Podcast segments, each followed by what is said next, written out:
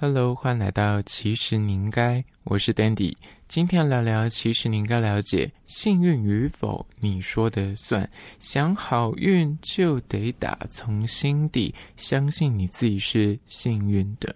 你有没有发现，有些人天生就觉得说，哎，我就是很好运的人；又有另外一派人呢，他就是不管遇到什么事情，他都会往负面的地方去想。他可能明明就是遇到一件好事，但他就会说：“我跟你讲，他之后一定会冲康我。”他明明现在被升迁了，或是他加薪，他就说我工作量真的会变很大，我现在很担心。他就是看不到他眼前的这个好，他只看到他背后有可能产生的坏，或者他之后可能会遇到的磨难。今天就来聊聊好运这件事情。首先，第一点就是呢，好运的人呢，只看见好事。其实，哪怕是同样的人生经验，你的心态是比较正向还是比较负向的人，很多人就会用很烂的那个例子，就是一个杯子缺了一个口，那正向人就会说：“哎。”我即便杯子缺了一个角，但是我还是可以喝水啊。但是负面的人就会一直紧盯着那个缺角，说：“你看这个杯子破了，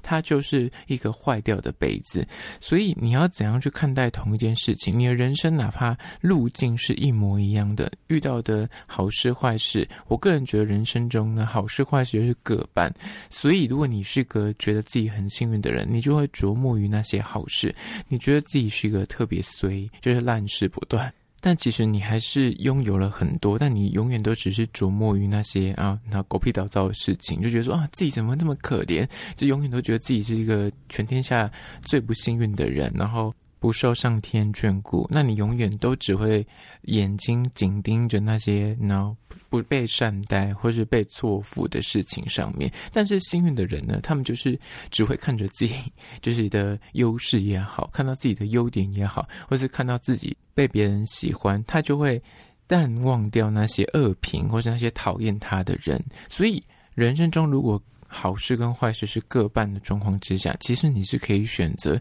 去多看一些对你好的正向的事情，而去忽略掉那些负评。尤其现在社群时代，你在社群上面发个文，可能一百则呃留言，有九十九则都在称赞你，但是就那么一则就是恶评，或者就是稍微的批评了你一下，但你就会拘泥于那一个批评。但事实上，你明明就还拥有那九十九个啊，就是看你要怎么去看待呃人生这中间的好与坏。所以就第一点，幸运的人只会看见好事。接下来第二点，想好运，你就得打从心底相信你是。幸运的就是二，遇到虽是烂事，你有没有办法把它当成一个有趣的事情来看待？你有没有办法转念，把人生中遇到的那些磨难，你知道很不顺遂，可能今天早上就是迟到，闹钟没响，出门错过公车，然后到打卡刚好 delay 了一分钟，要被扣全勤，就这些，你知道，觉得说，我、哦、天哪，今天怎么会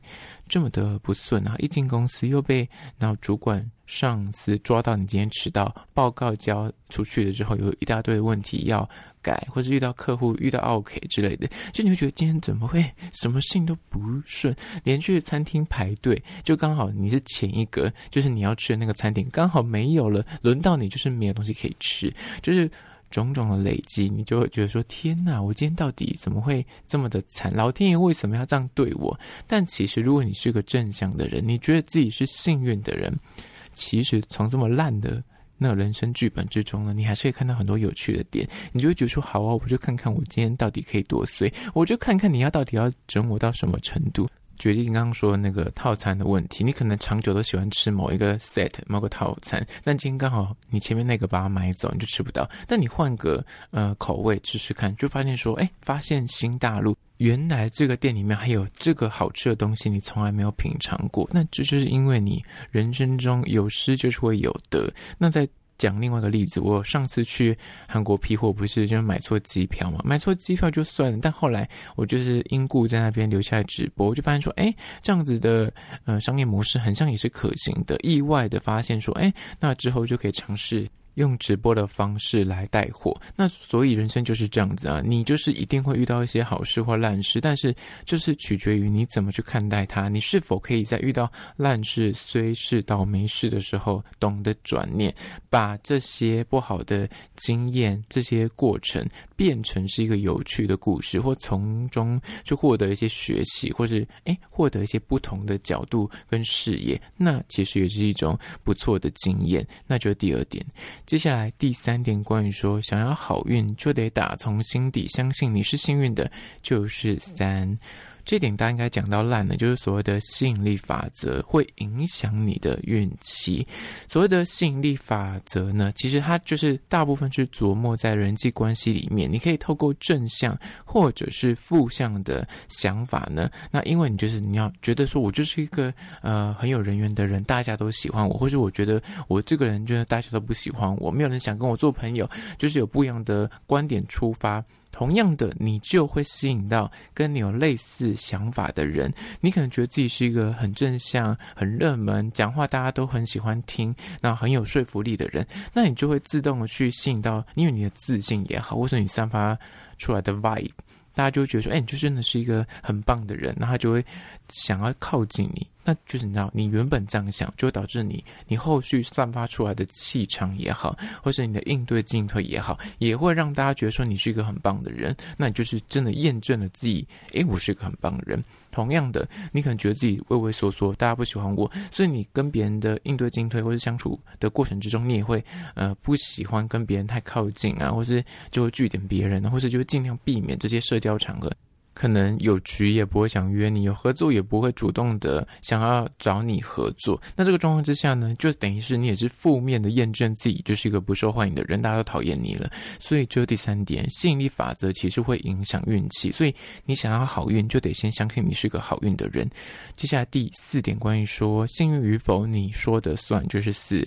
好坏。长远其实是结果论，所以就像刚举了这么多例子，就像我刚刚说的，我在韩国买错机票了，就滞留在韩国。如果当下我就觉得我自己是个衰到爆的人，然后就是什么事情都不想做，就是躺在饭店里耍废到最后登机，那当然就会验证了我就是一个很衰的人，我就是很可怜，为什么会老天爷这样对我？但如果我今天懂得转念，我去做一点努力，我在现有的资源里面，或是现有的筹码里面。去下注，那说不定长远来说，就像是我那个卖错机票，后续我去哦试了直播，我发现说，哎。从中我找到了新的商业模式，或是诶，我也赚到了一些钱，至少我没有赔得这么惨。就是正向的看待的话，这机票单程机票一万块，但至少我从那个然后带货直播过程之中又赚了一些钱回来，然后后续我还同一发票有中奖，就觉得说，诶，一连串的后续发生的事情，很像又是让我觉得我自己是一个很幸运的人。